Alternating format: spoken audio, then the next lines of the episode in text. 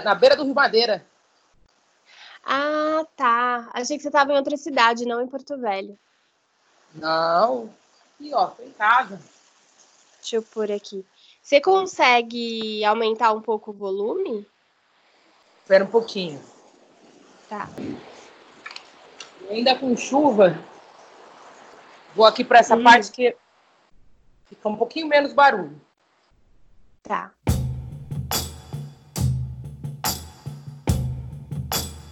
Eu conheci a Marcela Bonfim em 2007, na Faculdade de Economia da PUC São Paulo.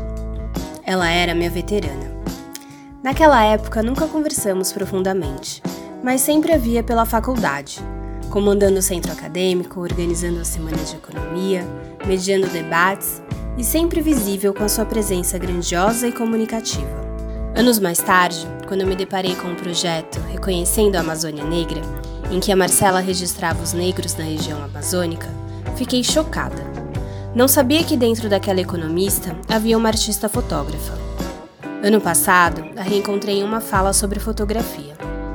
Pude ouvir de sua própria boca a trajetória por trás daquela entidade que ela representava para mim e seus processos de transformação desde a formatura até hoje. O que você vai ouvir não é uma entrevista, é uma história. A história da Marcela mas também de muitas outras mulheres como ela, de fragilidade, solidão, recomeço e a composição de um mosaico da identidade ancestral que ela representa.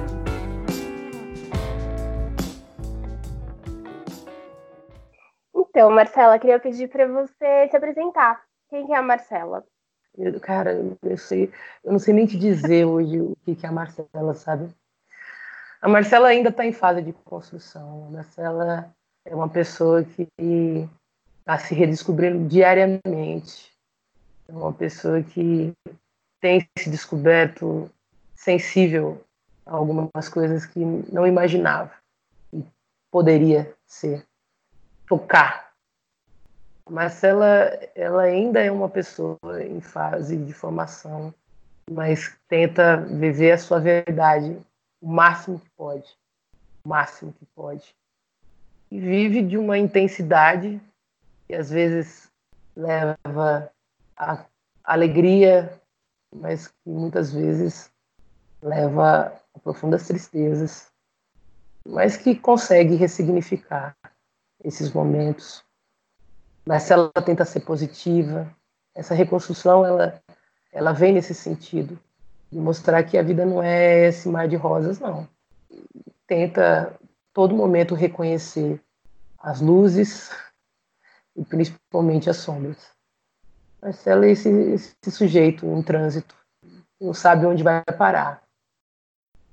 Eu te chamei para a gente conversar é, sobre recalcular rotas, né? Eu sei que acaba sendo meio delicado a gente até falar disso nesse momento, porque a rota está de novo em fase de ser recalculada diante dessa pandemia e dos abalos que ela vai causar na vida de todo mundo. Mas eu te conheço desde 2007 na faculdade e eu lembro que você era a Marcela, super engajada no centro acadêmico, super participativa nas atividades da faculdade de economia, super foda nas aulas, enfim. E aí a sua vida passou por uma grande transformação que você acabou indo para Rondônia, saiu de São Paulo, foi para Rondônia. De repente você estava aí trabalhando com fotografia, trabalhando com música, e eu queria entender um pouco mais como que foi essa sua transição, né, é, profissional, assim. Eu vim para Rondônia numa situação bastante degradada, né? Eu vim como uma, uma perdedora. Eu cheguei aqui em Rondônia para buscar, na verdade, um exílio, sabe? Eu queria mais é desaparecer de São Paulo. Eu me formei na PUC imaginando o que todo mundo imaginava, né? Aquele grande emprego, né? Aquela grande consultoria, aquele grande salário, aquele apartamento, né? Aquele carro, aquele dinheiro, aquele consumo. Então, saí da PUC em 2008 devendo tudo aquilo que né, eu já imaginava que eu ia dever. Mas sem a devolutiva que eu imaginava que ia ter, para mim foi uma tragédia. Eu passei o ano de 2008 inteiro, né, imaginando sucesso. Aliás, desde 2004 que eu entrei na PUC, eu imaginava sucesso. Me disseram isso quando eu assinei a minha bolsa parcial na Fundação São Paulo. No meio do percurso, eu mandei uma carta para a Fundação São Paulo dizendo de algumas dificuldades, porque até então, no, no meio da, da trajetória de estudante, eu comecei a procurar emprego e comecei a perceber algumas dificuldades, né? Mandei essa carta para o bispo e me respondeu de uma forma assim objetiva, dizendo praticamente que eu era uma ingrata, porque eu, eu, eu dizia da preocupação de pagar a outra metade. Eu tinha recebido metade, né, doação e metade restituível. E ali, no meio do percurso, eu já imaginava que o negócio não ia ser tão fácil. Mas, até então, a resposta foi objetiva, dizendo que não, não, a, a universidade não teria mais nada o que fazer. E eu tomei aquela responsabilidade para mim. Então, eu preciso ter sucesso. Então, do meio do ano para lá, eu, eu, fui mais incisiva ainda o meu processo. Eu me, me joguei mesmo. Eu falei, não, você precisa ter sucesso. Então, sair da PUC em 2008 sem ir nem beira, para mim foi assim desastroso. Do ano de 2009 foi mais desastroso ainda, porque o primeiro emprego que eu consegui de carteira assinada foi num no telemarketing, já formada como economista. Então você imagina, né? Aquilo para mim foi uma sequência de desastres que foram se acumulando, né? Eu fechei uma república, eu gastei todo o dinheiro que eu tinha para fechar essa república, houve muitos problemas, né? Então, é, trabalhava de call center para ganhar um salário mínimo, saí de lá pirada. Meu último dia de trabalho, precisaram praticamente me segurar como, né, como uma camisa de força, porque eu pirei, eu surtei. Eu, eu trabalhava dentro de uma de uma emprestadeira de dinheiro, né, de uma de um banco. Então eu fazia empréstimos. Eu ligava para as pessoas para oferecer empréstimos. E, e aí é, tinha que bater meta, fomos jantar numa churrascaria, né? Foram três meses. O primeiro mês eu, né, para mim aquilo era uma novidade. E eu continuava otimista, porque eu estava ainda concorrendo outras vagas de emprego, né? Mas chegou um momento que aquelas máquinas de sanduíche e de refrigerante começaram a, a me trazer problemas. Né? Eu comia só aquilo. Você chegava lá, você tinha os tickets, você podia comer bolacha, você podia comer salgadinho, você podia comer os hambúrgueres com uma massa horrível, que no começo era gostoso e depois aquilo foi se tornando uma coisa bizarra, né? Porque aquilo me fazia mal, refrigerante. E assim, eram seis horas de trabalho, onde você ligava para a pessoa, você apertava um botão, ligava automaticamente, e você jogava aquela conversa e tinha conversas agradáveis, mas aquilo começou a ser que assim você desligava aquela conversa, logo em seguida automaticamente já ligava outra, fazia outra ligação. Então você imagina, o primeiro mês vai, o segundo mês já começou a ser desesperador. O terceiro mês eu já estava assim, estava já desfigurada. E foi nessa que, né, o último dia de trabalho foi aos berros, aos gritos, aos choros. E quando eu entrei naquela salinha, eu vi que não era só eu. Existiam outras pessoas na mesma situação. Então, existia isso nesse pacote, né? A frustração. Né? Aquela menina que todo mundo falava, não, Marcela, né? porque querendo ou não, era muito engajada, né? Vivia para cima e para baixo, semana de mercado financeiro, a pessoa leva né, persuarida, para a PUC, né? articula com várias lideranças políticas, da economia, eu transitava dentro de prédios chiquérrimos para ir assistir reuniões de governança corporativa. Para mim, terminar dentro de um call center, ali foi frustração. Então, eu venho para Rondônia assim, nessa coisa, né? Pô, não deu, deu tudo errado, acabou. E foi uma amiga, né? Que me ofereceu: olha, meu pai tem uma financeira, se você quiser lá, se ela tem a passagem de ida e volta, vai lá ver o que, que tem lá. E eu vim nessas condições. E chegando aqui, né? é um mundo completamente novo, né? Eu praticamente eu saí do Brasil para um lugar que eu nem conhecia e um lugar que eu confesso que eu ignorei a minha vida inteira. A falta de interesse por esse lugar era muito forte, muito forte. Então você chegar a ter que ir a um lugar que você não que você não queria ir. De São Paulo sempre foi meu sonho. Quando eu morava em Jaú, eu repetia diariamente, dos 13 anos aos 18, que eu ia para São Paulo porque eu via pessoas da família, meu tio morava em São Paulo. Então, para mim, aquilo era o sinônimo de sucesso. Então, para mim, foi uma frustração muito grande. Então, Rondônia, para mim, acabou sendo é, praticamente uma escolha de exílio, não, porque a vergonha era muito forte. Eu via a notícia se espalhar muito forte dentro do meio dos meus amigos. Ixi, a Marcela, coitada, tá passando um perrengue. Marcela, Marcela, Marcela. E era tudo de uma maneira, assim, muito destruir, destrutiva para mim né? Porque querendo ou não, aquela menina que articulou Semana de Mercado Financeiro, que participou de várias coisas interessantes na PUC, que estudou economia na PUC, que estava com um diploma na mão. Eu cheguei a pegar meu diploma e aquilo não servia para nada. Então eu chego nessas condições em Rondônia e, e fui trabalhar numa financeira, trabalhar com um empréstimo consignado, uma atividade que eu eu também, né? Olha, outra financeira, né? Eu fui emprestar dinheiro de novo, né? Mas por uma outra categoria. Então, eu começo a trabalhar e, e ver que não, realmente não era isso. Não era, não era nem a questão do call center também. Claro, era uma frustração, mas não é, né?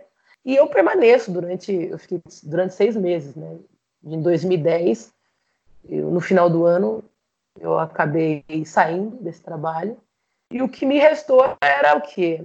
Era um pouco mais de frustração e era também um mundo a descobrir, né? Eu enfrentei é, aquela questão de, ó, não tem dinheiro, agora acabou, não tem nem a mesa financeira, mas eu tinha um aluguel. Então, eu, eu acabei começando a circular pela rua, né? E, e, nessa circulação eu tinha que, que garantir a comida, né? Porque querendo ou não, eu tava falando, não, cara, vou segurar o aluguel, eu vou ter que ficar na casa das pessoas, né, dos amigos, né, que eu estava fazendo, no momento de fazer amizades, né? E comecei a, a ter contato com esses artistas, né? Que, que acabaram me, me, me, dando, quebrando um galhaço. Pô, eu ia na casa de um, almoçava, sabe? Passava o dia inteiro lá, vendo como o cara vivia. E comecei a também, a, nesse momento, a repensar. Falei, pô, cara, será que. E aí?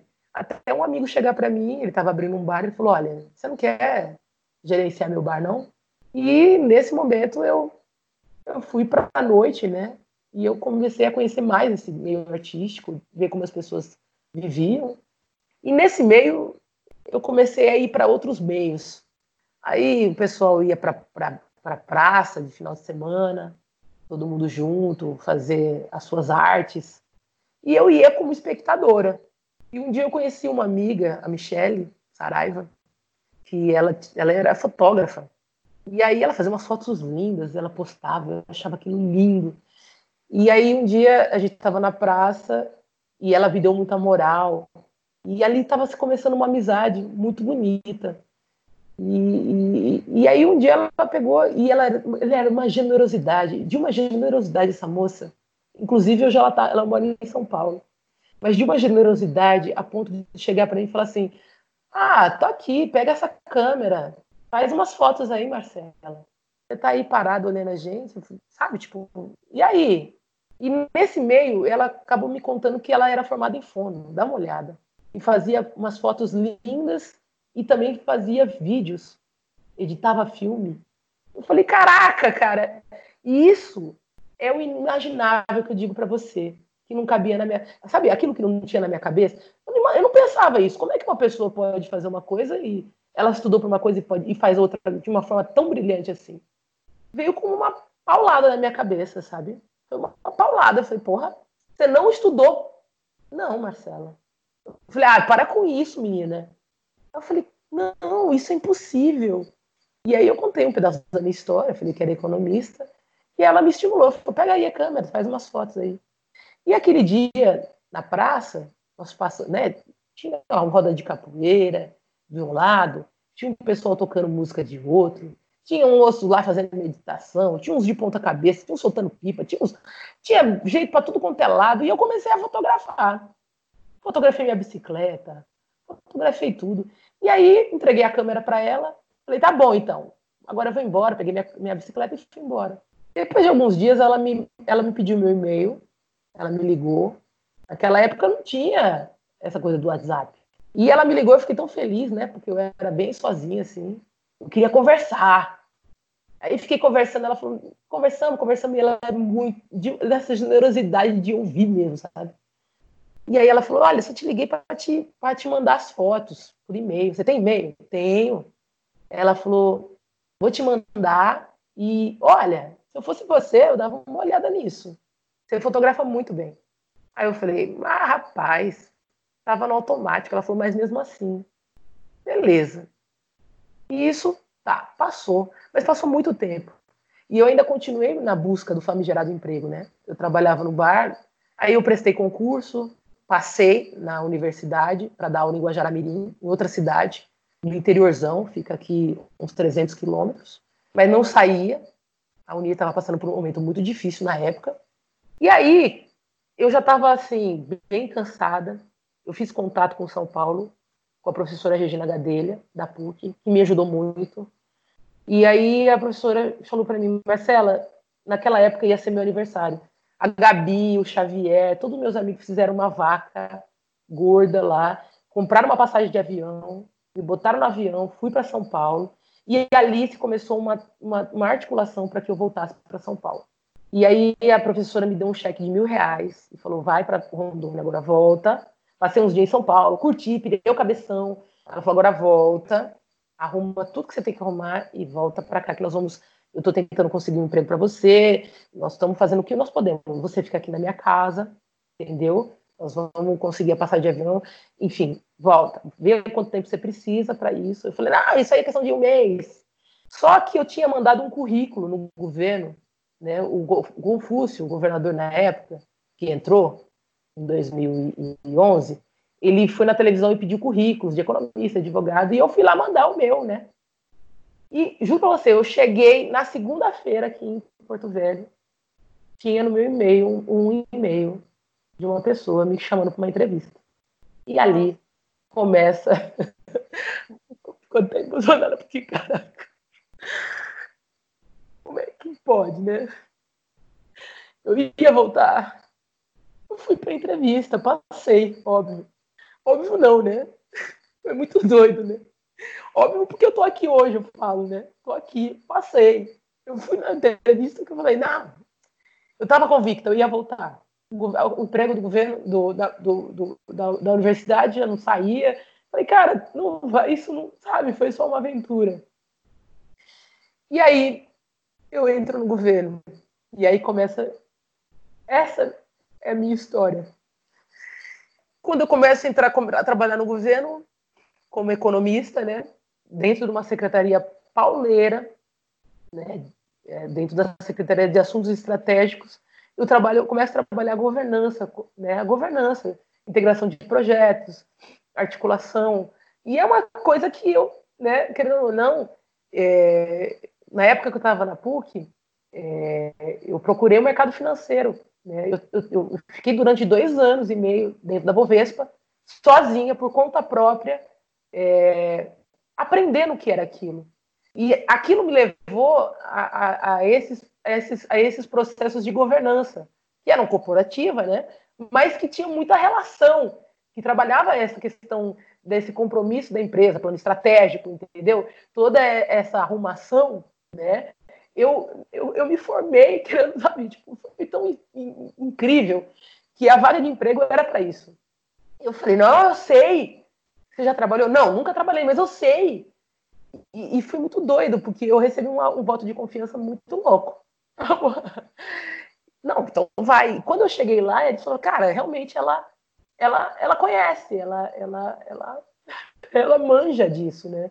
E foi muito louco isso, né? Porque eu comecei a trabalhar e comecei a ver que ah, o gasto de energia que eu tinha com aquilo e como aquilo era desgastante, como tá dentro de uma corporação tam, também não resolvia o meu problema. Aquele problema que eu falava de autoestima não resolvia ali. O financeiro até resolveu aquela época, porque eu nunca. Pô, foi o meu primeiro salário. Em relação a esse salário, foi a primeira vez que eu recebi uma dignidade. Então, aquilo me tirou, aquilo, me, aquilo de uma forma, era, era uma faca de dois legumes, né? De um lado, financeiramente, eu, eu recebi uma dignidade que eu nunca tinha recebido na minha vida. Receber um salário, um contra-cheque, né? Que eu tentei negociar, inclusive, com a PUC, mas eles queriam um avalista e, no final das contas, nós não conseguimos chegar num, num senso comum, sabe? Foi tão difícil a articulação, porque eu tinha um salário. Falava, e por quê, gente? Vamos lá, roda o boleto aí, mas era tão burocrático, a coisa foi tão difícil que eu acabei vivendo minha vida aqui mesmo, né? E acabei percebendo que aquele governo me tirava muita energia, como aquilo era difícil. Como você, como aquele corpo negro começou, eu falo assim, poxa vida, ali eu comecei a perceber que eu era negra de verdade. Eu passei oito anos no governo, oito anos. Eu passei as duas gestões do governador. Eu, eu posso dizer que eu, eu, eu tive uma confiança deles nos últimos três anos a maior parte do tempo, os cinco anos, eu passei conquistando uma confiança que foi muito desgastante. E aí eu relembrei da fotografia, né? Em 2012 eu tive, eu, eu falei não, cara, era uma solidão, porque ali eu, ali, eu, ali eu vi solidão, porque eu passava o dia inteiro trabalhando, me matando para mostrar trabalho, para mostrar que eu sabia fazer as coisas, porque eles reconheciam, eles sabiam, eu, eles me mantiveram esses oito anos, não é por uma questão de, ah, não, é porque eles sabiam que eu fazia as coisas, mas eles nunca o reconheciam. Uhum. Essa questão do reconhecimento, para mim, foi uma coisa muito séria. Eu penei, eu tive altos problemas, sabe? Ali, o meu emocional foi botado à prova. A palavra reconhecimento, ela surgiu ali, porque eu falei, cara, eu, como é que uma pessoa trabalha como eu estou trabalhando e, e, ainda não está bom? E ainda assim, como você era assessoria, você tem que trabalhar na hora que eles querem. Se ligar, minha filha, se não atender o telefone, ainda você ganha um telefone corporativo, não atendeu, você está lascado. Então, assim, a pressão era muito grande. Então, em 2012, eu, não, eu tava assim, uma pessoa que tinha condições financeiras, eu podia ir no restaurante, coisa que eu nunca pude na minha vida, gente. Então era novo para mim. Tudo era novo, em restaurante. Para você ver, eu passei. É, o primeiro salário que eu recebi, eu recebi no CPF. Eu não tinha conta bancária, né? Na, no, no, no banco que eles queriam. Demoraram três meses para pagar, porque era um trâmite do governo mesmo. Eu recebi aquele salário na hora do almoço. Eu fui pegar aquele salário, botei na mochila a primeira coisa que eu fui fazer foi comprar roupa nova, porque eu, eu ia trabalhar feito uma, uma miserável. Eles me olhavam feito isso, sabe? Eu me sentia mal olhada. Quando eu fiquei, ó, tá na sua conta, eu corri, fui numa loja, eu comprei roupa, eu troquei de roupa, eu voltei no segundo tempo e as pessoas, nossa, gente, cortei o cabelo, sabe? Para mim aquilo, para mim aqui, sabe? Foi um negócio muito doido, mas querendo ou não, eu fui vendo que o dinheiro. Não, cara, eu, a minha questão emocional era bem séria. Eu passei a ter altas, altas, altas oscilações emocionais, porque você ouvia das pessoas assim que, sabe, tá bom, tá bom esse trabalho, mas ó, mas sempre vinha mais, mais, mais. Era o mais de mais e mais. Eles queriam mais. Então eu, eu me esgotava. Em 2012 eu falei, cara, eu tava vendo que tava insalubre. Eu resolvi comprar uma câmera fotográfica. Eu falei, nossa, aquele dia que eu fotografei, eu, eu me senti tão bem. Eu me senti tão bem. Passou tanto tempo ali E olha que eu estava numa praça que eu não conhecia as pessoas. Eu tava e eu e a fotografia querendo não, eu fotografava as pessoas riam, sabe? Já perguntavam meu nome. E, e, já tinha uma relação com a cidade que era que as, eu andava na cidade, as pessoas perguntavam se eu era barbadiana, né? Eu demorei um uhum. tempo para perguntar o que era barbadiana, o que, que era Johnson, o que era Shockness, o que, que é, o que, que as pessoas estavam querendo dizer com aquilo, né? E quando eu comprei a câmera, isso começou a ser tão forte. As perguntas se eu era uma barbadiana e, e as perguntas, né? Ah, você é fotógrafa? Você faz foto? Então, aquela relação, aquela câmera, ela começou a ser um, um, um, uma relação. Ela começou a me trazer, é, é, a me levar e me trazer coisas positivas, né? Porque eu começava a fotografar, eu comecei a fotografar o pôr do sol, que era que é lindo aqui. Aqui é um é o melhor, é o pôr do sol mais lindo do mundo, né? Eu comecei a fotografar, inclusive depois as pessoas, porque as pessoas, elas pessoas viam uma câmera, aí começaram a me convidar para ir aniversário, começaram a convidar para vários lugares. E de repente eu comecei a, a, perceber que eu fotografava pessoas negras.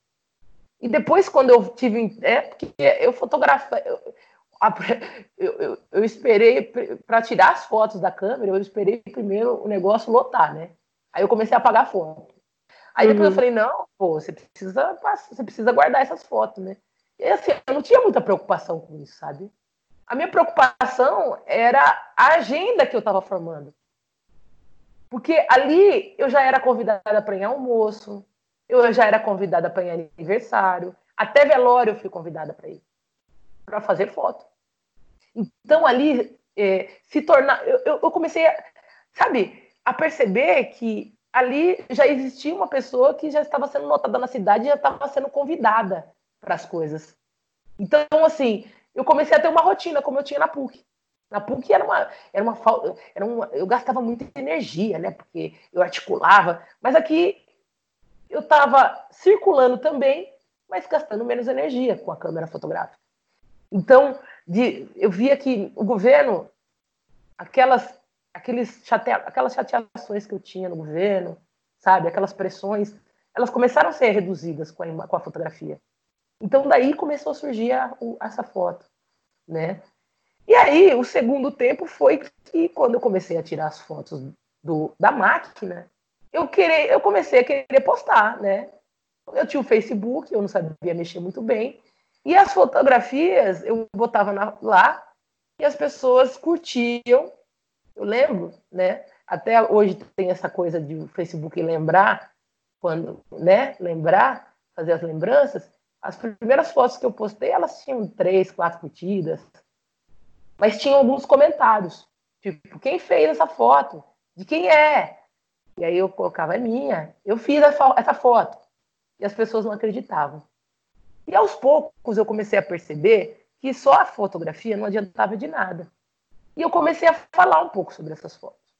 Olha, essa, essa pessoa é fulano de tal, ela mora aqui em Porto Velho. Olha, ela tem uma família tal olha, é isso, é aquilo. E as pessoas começaram a gostar disso. E as pessoas começaram a querer a se interessar e a pedir, ó, oh, posta mais. Isso me deu um estímulo, sabe? Curioso que você passou a ter um reconhecimento pelo seu projeto paralelo, que não era nem remunerado, e não ter e reconhecimento não era... dentro do seu trabalho. Dentro do meu trabalho. E, e vou dizer uma coisa para você. Não era nem um projeto, era uma, era uma forma deu também porque eu fiquei muito louca quando eu comecei a enxergar a negritude aqui.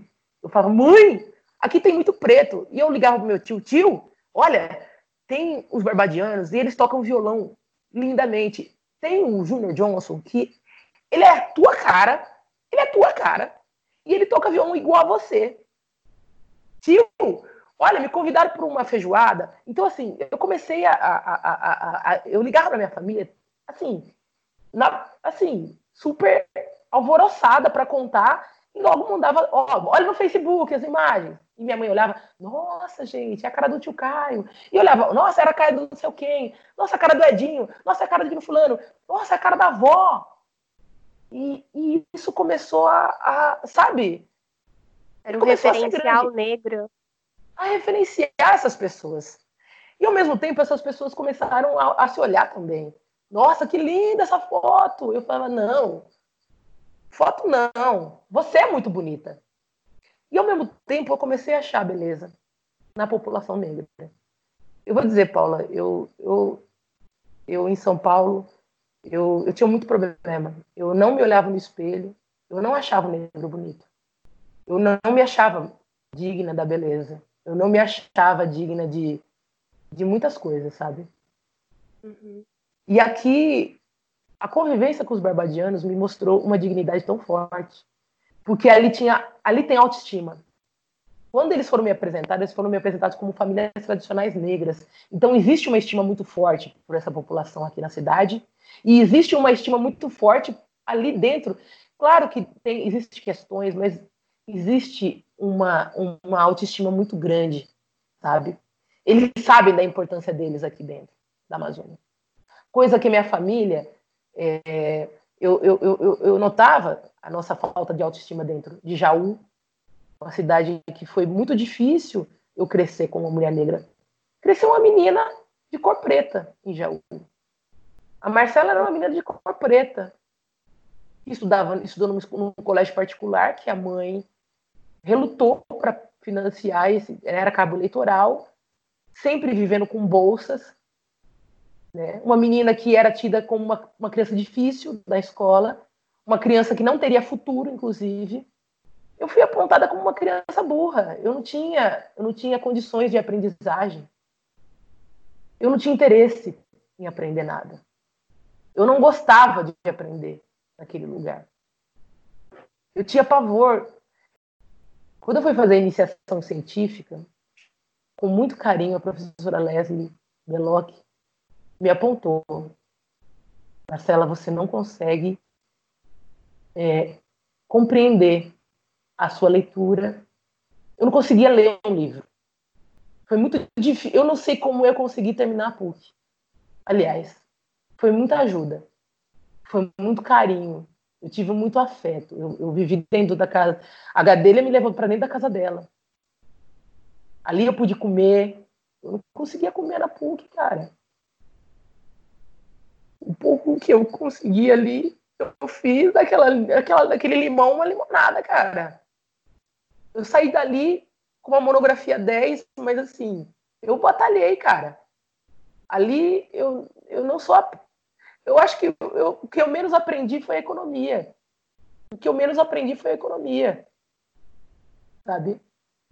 Mas eu aprendi algumas relações de afeto que foram muito fortes, que me fizeram terminar aquele, aquela história. Eu falo assim que hoje eu aprendo economia dentro desse lugar. Hoje organizar a minha identidade é a, me a melhor forma de aprender economia, sabe? esse processo me trouxe, nossa, né, tá, tá, tá, olha, e, e tudo, e, e, isso que eu falo, sabe? Tudo de uma forma muito acidental. Tudo de uma Você forma muito acha. Que, que a relação de identidade negra em Rondônia é diferente da relação de identidade negra em São Paulo, justamente por causa dessa questão dos dos barbadianos que vieram para poder fazer, construir a ferrovia Madeira Mamoré, enfim. E aí esse movimento, essa diáspora negra deles, fazem com que a identidade negra aí seja mais auto-reconhecida, digamos? Olha, é, é um fator importantíssimo aqui. A presença dos barbadianos é uma, é, é uma, é uma força que traz uma dignidade. É, Para mim, foi um diferencial quando eles foram apresentados né, com essas famílias tradicionais, quando eu conheci, quando eu vi, né, eles não deixaram de sofrer preconceitos. Eles sofrem preconceitos até hoje.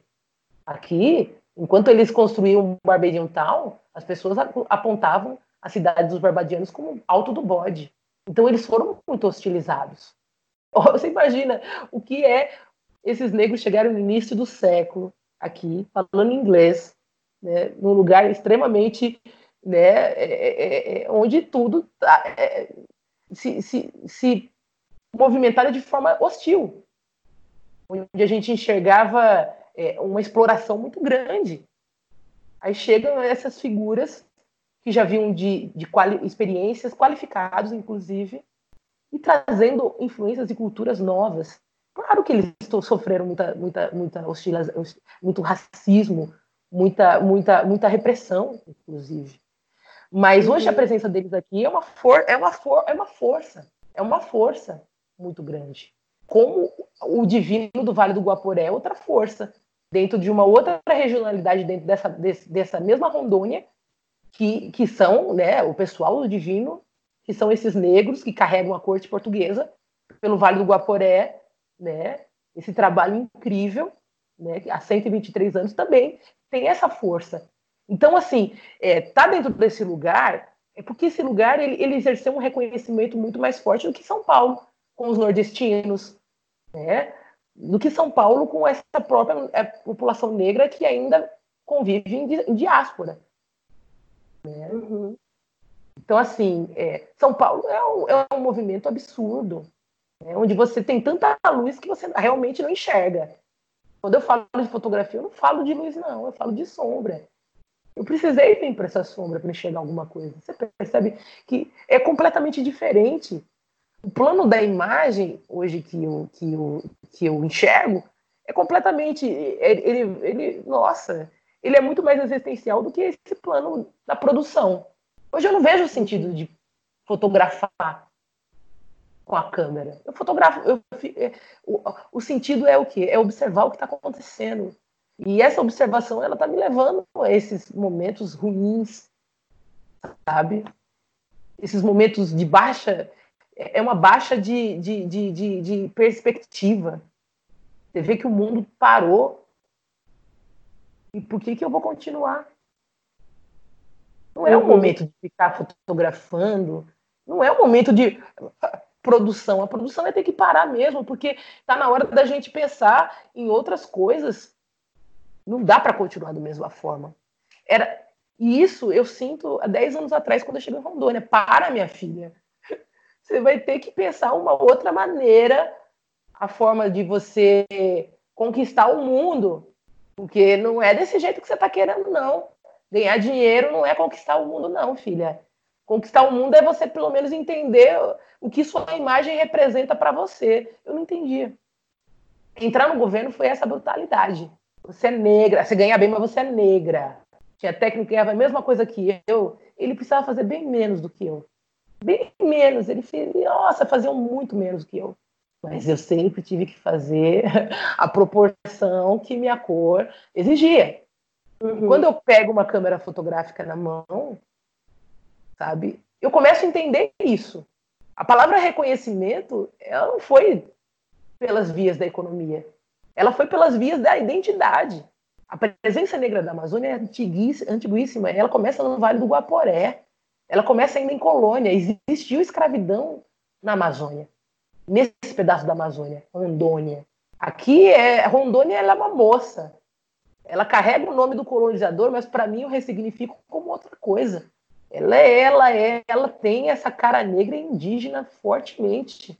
E e é muito doido pensar nisso, porque é, quando o Reconhecendo a Amazônia Negra surge, que é uma perspectiva desse lugar, as pessoas olham falam: gente, é mesmo. E aí, ao mesmo tempo, eu digo para mim: gente, é mesmo, eu sou negra. Sabe? É, é, é, é uma percepção. Sabe? Foi, é, é foi para todo mundo, cara. Foi para todo mundo sabe? Foi para todo mundo, que foi para mim também. Eu lembro que uma vez você conversou comigo e eu também já vi falas suas falando que, que esse processo de reconhecimento, né, da Amazônia Negra, muitas pessoas você abordava para fotografar e elas não tinham plenamente com elas assumir que elas eram negras, elas não se viam como negras, assim como você durante muito tempo não se via como negra. E eu queria entender um pouco como que foi isso, assim, essa troca e essa percepção, essa construção da percepção. Olha, no momento da fotografia, é, demorou muito tempo para eu ter essa noção do que estava acontecendo. A princípio, é, o convencimento ele era para fazer, para materializar a imagem, porque por conta até da baixa autoestima Eu posso fazer uma foto sua? Não, minha filha, que isso? Uma mulher feia dessa? Não, a senhora é linda. E, e, e isso, né? A coisa mais doida é que esse processo de da gente sentar, de eu sentar para convencer a pessoa de, de clicar essa câmera, me gerava uma oportunidade que eu também não estava sabendo o que era, mas a oportunidade de conhecer aquela pessoa. E de saber o que ela pensava. E também de, de, de, de daquele momento da gente trocar. Ao mesmo tempo que a pessoa falava, não, eu não quero fazer a foto por conta disso, disso, disso, eu também me colocava no lugar porque falava, pô, eu nunca gostei de fazer foto. Eu tenho poucas fotos de criança, de adolescente, porque eu nunca gostei. Eu nunca me achei. E é isso, bicho feio desse. Pra quê? Eu não queria me ver. E assim, nesse momento que, que você vai convencer a pessoa dela tirar a foto, você ganha a oportunidade de você ter aquele momento aquela pessoa. Não, minha filha, entra aqui, vamos tomar um café, eu tô varrendo a casa. Posso conversar com você enquanto eu varro? Posso conversar com você quando eu lavo a louça? Pode. Então, assim, era um momento que você conseguia uma intimidade que você não teria se você tivesse simplesmente, é, sei lá. Porque ao momento que eu perguntava, ah, por que você não quer fazer a foto? De algumas pessoas que eram radicais. Não, porque eu não quero. E ali eu via a minha ignorância também com muitas pessoas. Eu era bruta. Eu sou bruta. Então eu, eu, eu, eu aprendi, eu comecei a aprender muito mais sobre mim do que, do que aquilo que eu estava ouvindo sobre o tal do outro, sabe? As pessoas me contarem, ali vinha histórias engraçadas, ali vinha as histórias tristes, ali vinha as histórias muito ruins. Eu comecei a receber várias histórias. E dessas histórias, eu comecei a me colocar no lugar dessas pessoas. Porque muitas histórias eram muito parecidas com as minhas, inclusive. Foram momentos tão especiais onde você começava, você conseguia atingir uma coisa que eu, eu nunca imaginei, o afeto. Eu vinha de, de, de um conceito, um entendimento de afeto tão diferente daquilo que eu recebi aqui na Amazônia, a ponto de ver que o afeto ele não era nada daquilo que eu estava entendendo. Afeto é, é, tempo. E o tempo que eu tinha com aquelas pessoas é, é, é rico, era rico. E era o tempo da, da pessoa dizer que queria ou não a foto, por exemplo. Tinha gente que conversava, conversava, conversava, conversava, conversava, conversava, passava tarde com a pessoa, no final ela falava assim, não quero não, filha.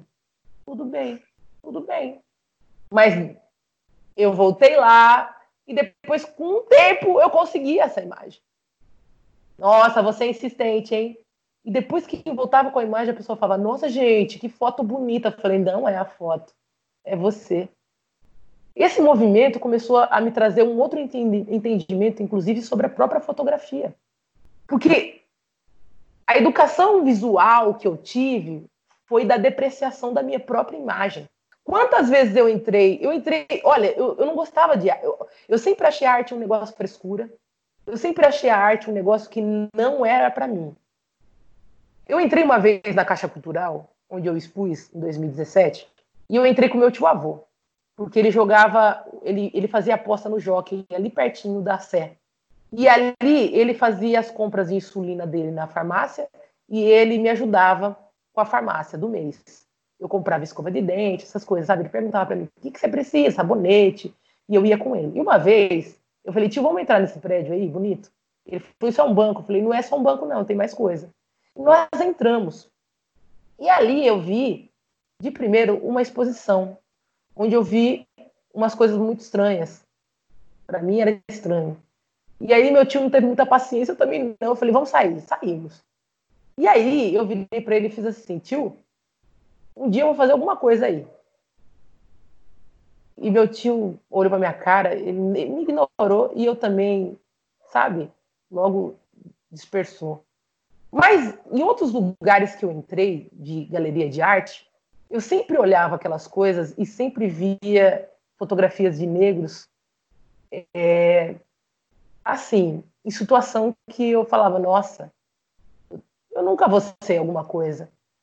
E eu, vivi, eu convivia com essa, com essa, com essa, com esse conflito, porque eu estava estudando para ser alguma coisa na vida e ao mesmo tempo, quando eu entrava nesses lugares, eu via fotos lindas, lindas, mas eu sempre estava lascada.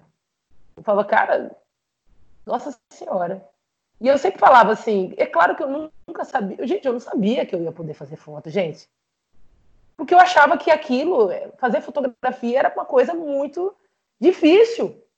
Então, o crédito era de quem? Era do cara que fez a foto. Então você via aquelas fotografias gigantes e o crédito do cara lá, entendeu? Parabéns pro cara. E ninguém pensava em nada além daquilo do, do parabéns. Que trabalho lindo. Então, essa era a minha educação artística. Parabéns pro cara. Eu não queria nem saber o que, que era, entendeu? Aí vinha o cara lá que ia fotografar, sabe? A mulher com fome. E que beleza que aquilo tinha, né? Como aquilo era bonito, né? Só que na minha cabeça eu pensava o seguinte: cara, se eu pudesse fazer isso, eu não ia fazer isso. E é muito doido que quando eu cheguei aqui em Rondônia, eu, eu de pronto, eu não queria aquilo. Eu tenho meus amigos na rua, mas eu sempre falava, não, vamos lá, sabe? Eu, eu comecei a fotografar a rua também, comecei a fotografar o presídio, eu tive essa oportunidade de entrar no espetáculo do Bizarros, fui ser voluntária durante um ano e pouco com o Marcelo Felite, onde eu fiz terapia com os meninos, porque para fotografar aqueles caras eu não achava justo ainda tendo a ideia que eles eram bandidos, eles eram perigosos. Eu tinha medo deles. Como é que eu vou fotografar uma pessoa que eu tenho medo? Tem gente que tem fetiche por isso, eu não. Para mim aquilo era muito sério, cara. Eu, um dia eu cheguei pro cara e falei assim. Ele chegou para mim, ele falou: "Nossa, Marcelo, mas você sempre fica longe da gente". No começo, né? Eu ficava muito longe. A primeira vez que eu levei as fotos dele, eu levei um pacote. Né? Eles se aglomeraram em cima de mim. E eu fiquei muito desesperada. Eu falei: "Não, não, não". Eu gritei, falei: "Sai, sai, sai, sai, sai, sai". Sai, faz fila. Olha o que eu fiz. Faz fila. Não, não, não, não, não. Porque para mim aquilo era bandido. E aí depois ele chegou para mim e falou: Ih, Marcela, e aí qual é? Eu falei: Eu tenho medo de você, cara, desculpa. E o Marcelo Felite chegou para mim e falou: Olha, Marcela, a gente precisa muito de você aqui. Mas assim, cara, não dá para você ficar aqui assim. Aí eu falei: Não, mas eu não quero ficar aqui. Ele falou: Mas a gente precisa de você precisa do que você faz. Eu falei, cara, mas eu não tô afim, não. E foi assim uma loucura. Até ele chegar para mim e falou: olha, é o seguinte, você não quer superar isso, não? Eu falei, cara, se você. Mas assim, que que eu... como é que eu vou superar? Ele, ele me explicou: olha, que a gente faz uma terapia chamada Enneagrama. Os meninos aqui não é só vir aqui fazer teatro, não, Marcela. Eles, a gente bota eles na chincha. Aqui eles vão lá buscar a criança ferida. Essa criança sua aqui, ó, que tá berrando tem coisa aí, Marcelo. Se você quiser algo além da fotografia, você pode ficar aqui com a gente. Esse processo foi muito importante para entender um pedaço da imagem, dessa minha autoimagem, inclusive. Para entender essa, essa deseducação que eu tive no meu percurso, com a minha própria imagem, com a imagem do outro, sabe? Foi aproximar o outro de mim, sabe? Ali eu ganhei ferramentas para fazer isso. Eu assisti mais de de 40 espetáculos e todos os espetáculos eu chorava. O espetáculo dos meninos contava a história deles. E cada um contava desde aquele momento que a criança era ferida até o momento do crime.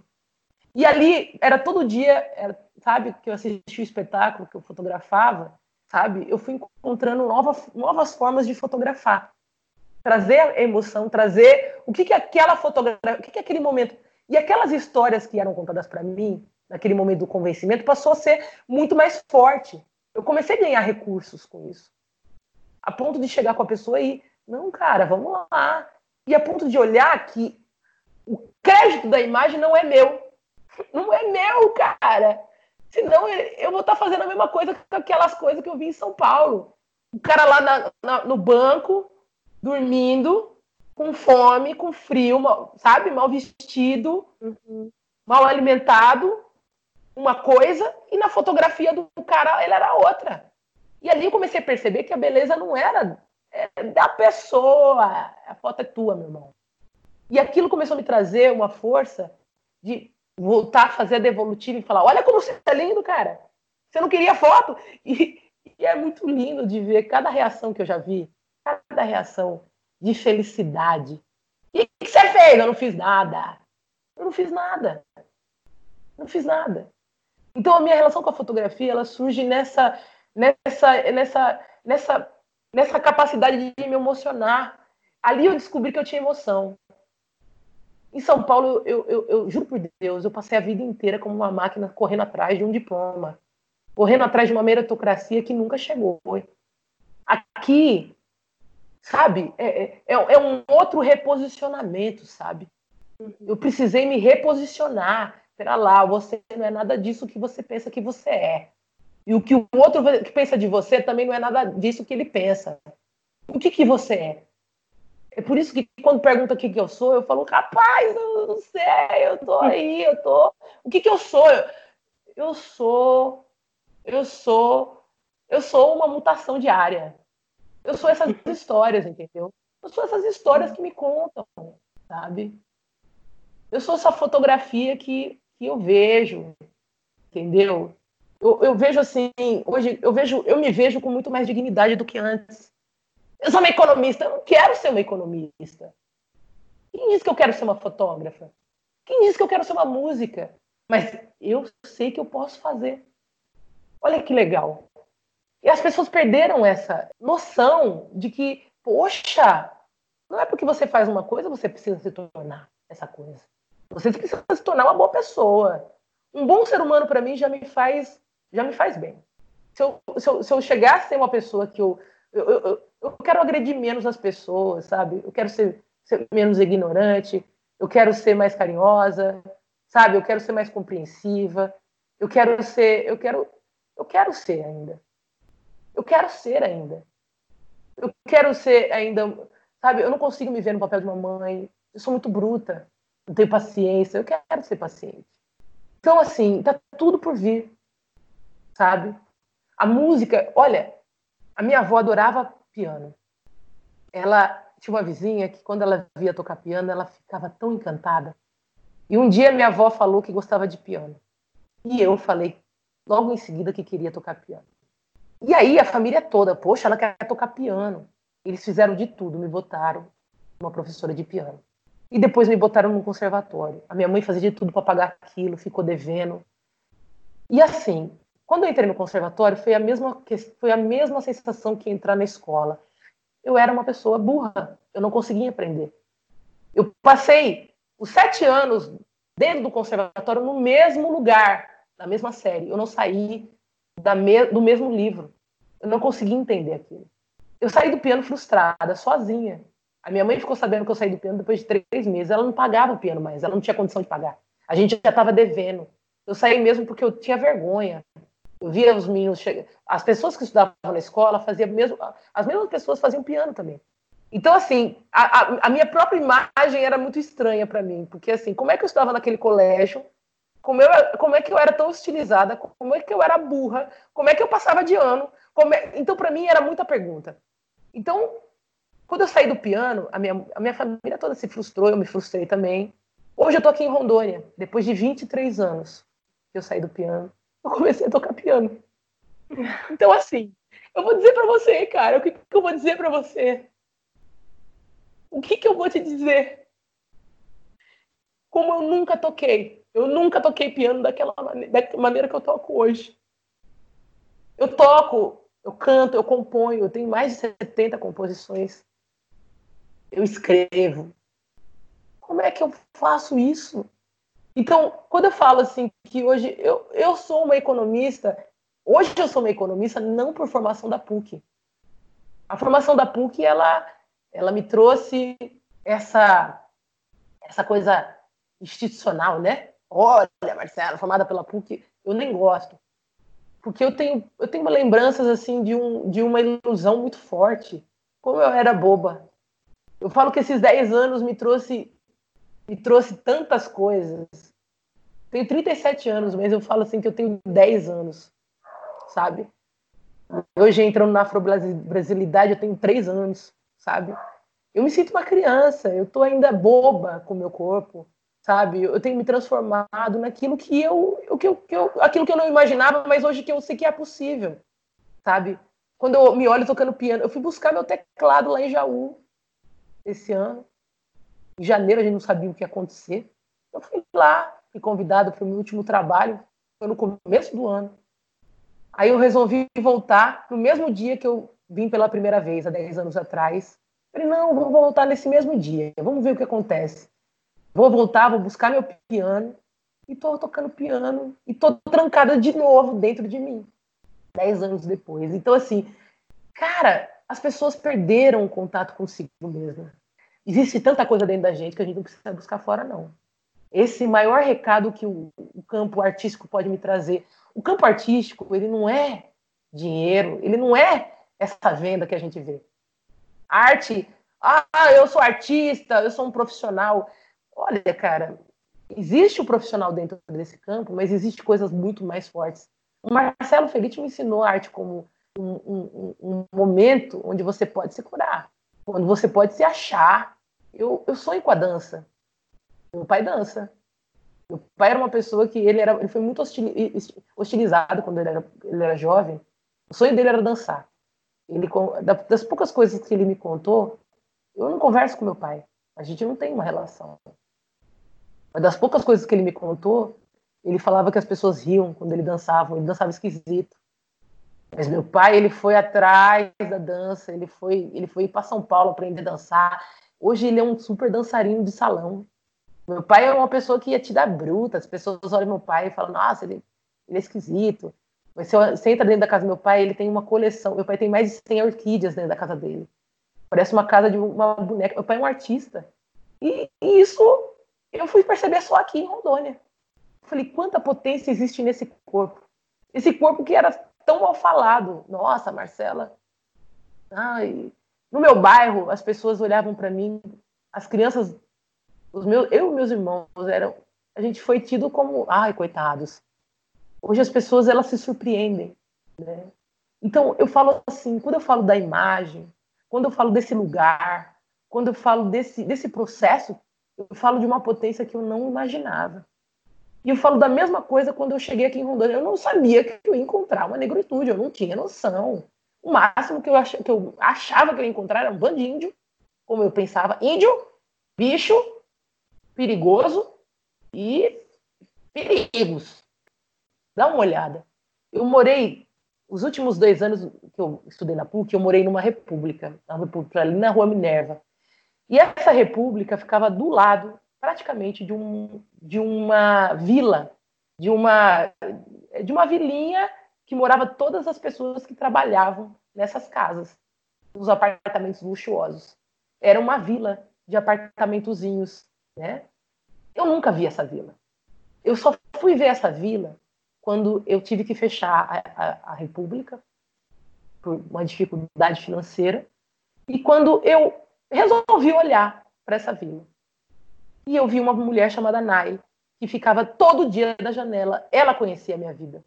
E um dia eu cheguei, olhei para essa mulher e fiz assim: eu estou fechando a República e tem os móveis de todo mundo lá, que as pessoas foram embora, largaram um monte de coisa. E eu preciso entregar essa casa para a imobiliária vazia. Eu estou desesperada, eu não sei o que eu faço. Se eu botar essas coisas na rua, eu vou ser multada. Eu não sei o que eu faço, a senhora pode me ajudar? Aí ela começou a rir, ela falou: Olha, resolveu olhar pra gente, né? Aí eu falei, eu falei, desculpa, senhora, eu não tô. Eu falei, eu tô, eu tô meio ruim da cabeça. Eu... Ela falou, não, minha filha, eu, eu... ela falou assim, eu te vejo aqui, ó, todo dia. Você passa aqui na minha frente. Você não nunca me falou um oi. E agora você quer que eu te ajude? Aí eu fiquei calada. Eu falei, bom, se a senhora não quiser ajudar, ainda fui grossa. Se a senhora não quiser me ajudar, beleza. Virei as costas. Ela falou, ô, minha filha, volta aqui. Ela falou, olha, Aqui é uma vila onde tem muita gente que mora aqui. Eu vou perguntar para eles se eles querem, mas o que, que tem lá? Eu falei, olha, foi o seguinte, tá tudo empilhado. Você pode chamar as pessoas amanhã, sete horas, eles podem ir lá em casa ver o que eles querem? E foi isso que aconteceu. Só que aí, a Nai foi lá, pegaram tudo que eles precisavam, né? Foi muito, nossa senhora, salvou minha pátria. E aí, eu acabei ali sozinha e ela foi a última a sair. Ela olhou para mim, ela falou assim: "Já comeu?" Eu falei: "Não, tô com fome". Ela falou: "Olha, tá sem dinheiro, minha filha". Eu falei: "Tô". "Onde você vai morar?" Eu falei: "Não sei". Ela falou: "Tem um quartinho lá. Você não quer?" Eu falei: "Quero". Ela falou: "Vamos lá, você come, você vê o quartinho".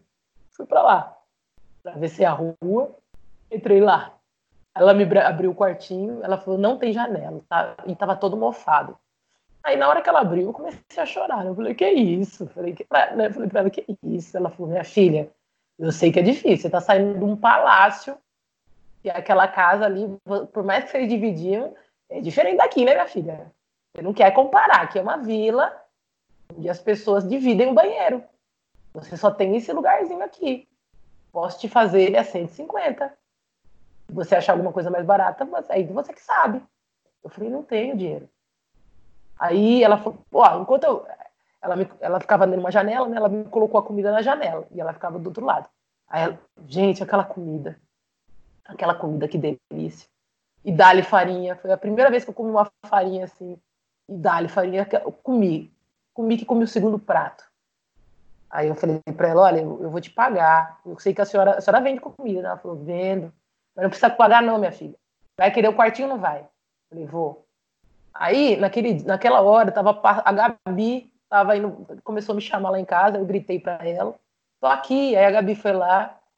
Aí eu falei, Gabi, vou morar aqui. Aí abriu o quartinho, a Gabi olhou. Nossa, ela olhou e falou, Maroca, mas isso a gente pinta em um minuto. Cara, foi um negócio muito louco. Dia seguinte, Gabi chega com tinta, chega os meninos, pintamos aquele quartinho. Gabi me dá o sodexo dela. Tá aqui, Maroca. Vai fazer uma compra, tá aqui meu bilhete único, vamos lá, vamos levantar essa vida. Foi essa história. Eu não, eu não conseguia olhar em São Paulo. Essa questão do observar é uma coisa muito forte. Como é que eu não enxerguei aquele lugar? a vida toda ali. A Nai sabia de tudo que eu fazia. Ela sabia com quem eu andava. Ela sabia, ela falou: "Minha filha, eu sei de que esse entra e sai na República. Eu sei de tudo", ela falava. É você que não sabe de nada. E dali eu saí para Rondônia. Dali eu saí para Rondônia. E foi muito doido, porque ali foi uma lição muito forte de observar as coisas. Eu vivi dentro de um lugar que eu não conhecia, sabe? Ali eu comecei a ver as pessoas saindo para trabalhar de manhã, né? O povo que trabalha, porteiro, a faxineira, né? a babá. Ali eu comecei a ter respeito, sabe? Ver que o meu diploma ali não era nada. Eu levei meu diploma ali para dentro daquele quartinho, eu olhava para ele e falei, não é nada, nada. E Rondônia me deu aquilo que São Paulo não ia me dar, até mesmo porque eu não tinha olhos. Aqui, quando falaram sobre os barbadianos, quando me apresentaram o Vale do Guaporé, quando me apresentaram o Maranhão, quando me apresentaram o Pará, quando me apresentaram todo uma diversidade, quando me apresentaram, gente, o negro não é uma coisa só. Aqui eu aprendi que o negro não é uma coisa só. Aqui eu comecei a ser muito mais sensível à minha história. Aqui foi a primeira vez que eu perguntei de onde eu vim. Então, assim, quando eu falo desse processo de reconhecimento, é muito mais sobre mim, sabe?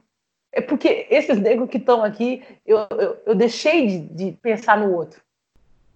As histórias são muito parecidas, são as mesmas. A destruição do corpo, a destruição da imagem, a apropriação cultural. Foi aqui em Rondônia que eu pude tocar aquilo que eu quis. Eu pude tocar na, na minha imagem, eu pude, eu pude tocar na minha história sabe? Hoje eu olho para minha imagem, gente do céu, sabe? É dignidade, sabe? Quando eu falo de fotografia, eu estou falando de vital. É, é, não tem. Eu dependo da minha fotografia. Porque quando eu entro numa loja, é, é por ela que as pessoas me olham. Então, hoje, inclusive, todo esse conceito de imagem, para mim, é completamente diferente do que as pessoas têm. Ah, eu vou ganhar uma grana, vou fazer uma exposição. Para mim é o seu de menos. Fazer uma exposição é de menos. Menos. Eu quero é conversar com as pessoas. Eu quero contar o que é, o que tem por detrás daquilo. O que, que aquela imagem representa. A, cada imagem representa uma, uma infinidade de coisas, de histórias, inclusive de podações. Muitas dessas pessoas elas foram podadas no seu direito de, de ir e vir, no seu direito de comer, no seu direito de viver, no seu direito de, de mostrar a tua imagem. Hoje eu, fico olhando assim, meus amigos fazendo foto. Tem alguns que ainda continuam prendendo a minha própria imagem. Vai para a comunidade, ele faz a mesma imagem que é mostrada desde o século passado, cara. E isso, quando eu estou falando, eu estou falando, eu tô falando, é, é, sabe, não dá para falar dessa Amazônia Negra, né? porque o pessoal acha que é uma coisa, mas não é, é exatamente isso. Eu estou falando sobre a imagem do negro. Como é que as pessoas estavam aqui o tempo inteiro? Mas, nossa, é verdade, né? Pera lá, como é que você não nota essa imagem aqui? Se ela é presença. A gente está falando todo o tempo de invisibilidade. E a invisibilidade, ela tem seu caráter visível. É o visível que invisibiliza. Porque eu não posso. Eu, eu, ah, olha, eu não entro em qualquer loja, não é em qualquer, não é, eu não tenho essa liberdade ainda, entendeu? Até que não se libertem todos, eu não tenho a liberdade também. É disso. É disso que eu discuto sobre imagem. Quando as pessoas vêm falar sobre fotografia, elas pensam que eu vou falar uma coisa, mas não, vamos para o inimaginável. É claro, não está no seu corpo. Então você precisa saber o que eu estou falando. Quando eu falo de imagem, eu estou falando de sensações, é o que eu sinto. É a flor da pele. A fotografia, ela não é essa impressão que as pessoas imaginam, não. Não é colocar num final art, um papel bonito e sair vendendo por aí, não. Porque isso já faz muito tempo. Isso é apropriação da minha cultura. E não é nem, não é nem a minha cultura, não. Porque essa cultura negra, ela não, ela não, ela, ela é inclusive é distorcida. A minha cultura é outra. Eu estou mostrando a minha cultura. Eu sei tocar piano do jeito que eu sei. Eu sei compor do jeito que eu sei. Eu sei escrever do jeito que eu sei. Eu sei fotografar do jeito que eu sei. E do jeito que eu sei, é, é, exatamente é isso que, que eu venho me transformando diariamente. Ne nenhum negro no Brasil tem condição de dizer o que é. É isso que eu falo. Quando pergunto quem eu sou, eu não sei. É isso que eu tenho perguntado para mim. Essa pergunta surgiu aqui. E a fotografia vem sendo um caminho, a música é um caminho. O piano é, vem mostrando outros caminhos. Agora, para onde eu vou, eu não sei. Eu não sei. Não sei. Absolutamente não sei. É muito, é muito complexo isso. É, e não é esse complexo das pessoas ah, devagarem por isso, não. É realmente uma, é uma questão muito difícil mesmo que envolve, inclusive, a gente mexer em coisas que a gente não queria mexer. Hoje minha família vem contando a sua história. Eles não contavam, eles não falavam. Terreiro para minha família era o inferno, era o diabo. Hoje eles falam sobre isso. Você percebe que existe, tá, jogaram muita areia, uma cova muito funda e está ruindo. E é bom. A minha família hoje Olha, eu tive que vir para nessa distância toda a gente está se unindo. Eu tio de vez em quando manda umas mensagens. Olha, lembrei que o avô falava isso, o avô falava aquilo. O meu pai é uma pessoa que eu venho ressignificando nessa distância, porque a gente já é distante, sabe? A gente já não conversa. Então eu rezo para que ele esteja bem, mas eu venho ressignificando o, papai, o papel do meu pai na minha vida. E também e venho olhando que isso não é um bicho de sete cabeças. Eu não posso transformar essa, essa coisa, essa falta, essa ausência numa raiva, num ódio que existe. Muita raiva. Não é de hoje. Só que hoje aparece mais forte por conta dessa consciência que vem, vem sendo aos poucos mexida, né? Mas essa ausência do meu pai hoje, ela, eu venho tentando mostrar para mim que é exatamente essa pessoa que, se, que me formou. A ausência do meu pai que, que vem sendo completada com outras presenças. Eu fotografei já meu pai aqui. O Du é a cara do meu pai.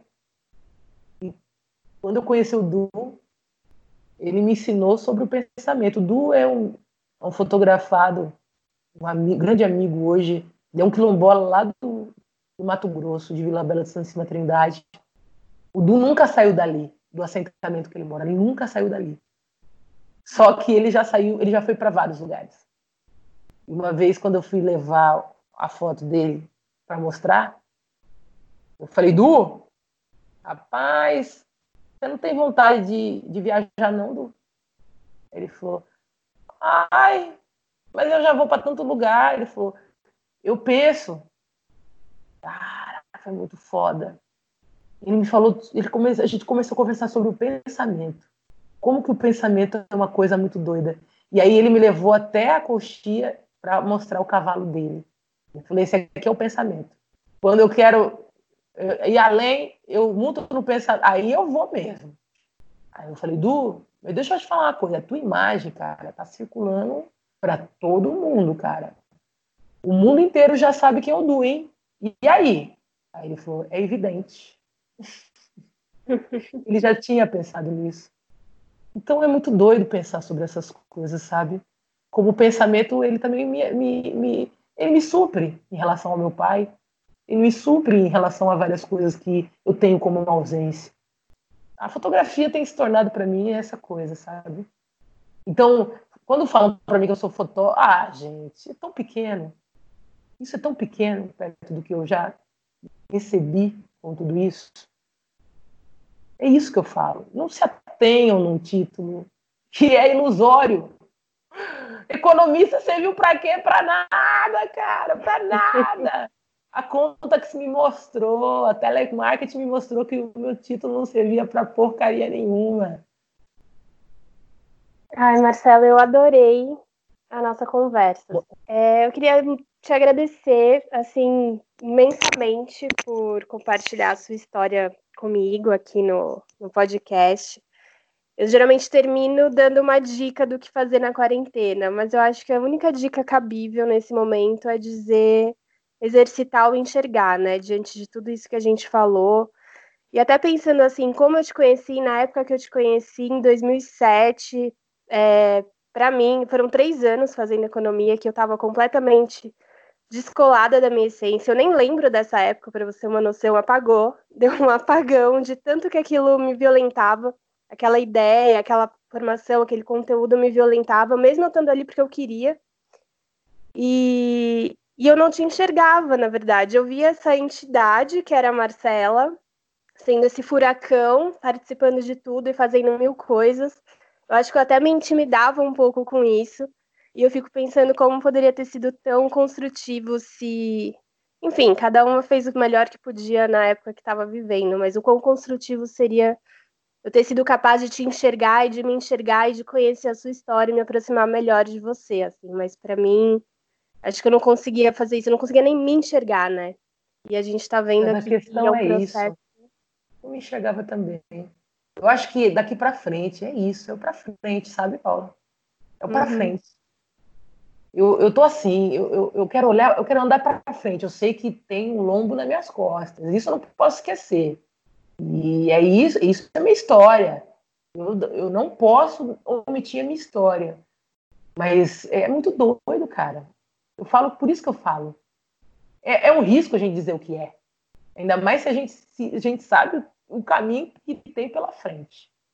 Eu fico pensando até mesmo, assim, isso que você falou da, da ilusão da meritocracia. Eu acho que para mim também, naquela época, nem passava por mim essas questões de privilégio, de, na verdade, as camadas do racismo. Então, eu realmente via você e não, não passava por. Lógico que ela vai passar pela meritocracia, imagina. Acho que nem passava pela minha cabeça questionar isso. Assim, também. Do meu eu, eu, eu, Rapaz, eu, eu já me via, no quinto ano eu me via só, nossa senhora, eu me via. Aí eu já comecei a colocar um salto, sabe? Eu já comecei a querer alisar o cabelo, sabe? Eu, eu comecei a querer me mudar, porque eu, eu já me via já um sucesso. E não foi isso. E não era. E não ia. não ia ser daquele jeito, sabe? Então, assim, eu falo que hoje o brasileiro ele pede saúde, educação, desenvolvimento. Querido, a gente precisa primeiro. É, é, é primordial. Se o Brasil ainda não enxergar o que é, não vai ter isso. Vai ser isso. Por isso que eu falo que é um risco. Sabe? Eu não arrisco nem dizer o que é o Brasil. Eu não arrisco nem dizer o que eu sou. Porque ainda está tudo por fazer é o porvir, sabe? E agradeço você por essa oportunidade, porque cada vez que eu falo, é, para mim é um, é um momento de terapia, sabe? Hoje eu precisava falar, até para ouvir o que eu tinha. Por isso que tudo que a gente fala, a gente precisa cuidar. E por isso que a positividade nesse momento é importante, sabe? Até mesmo se você não tiver condições de falar coisas muito positivas, então fale o porquê. E às vezes um porquê ele vai te trazer outros meios de você ressignificar isso e, e, e mostrar que isso tem, tem chances de mudar, né? Então, para mim, foi muito importante esse momento de fala, porque eu me escuto também, sabe? É, é um momento de fala e escuta. E eu estava precisando também. Ai, que bom. Que bom, Marcela. Muito obrigada, viu? Esse programa é produzido de maneira totalmente independente. Se você gostou, nos apoie compartilhando com os amigos. Para dúvidas e sugestões, vocês podem enviar um direct pelo Instagram, no perfil @ptsimões.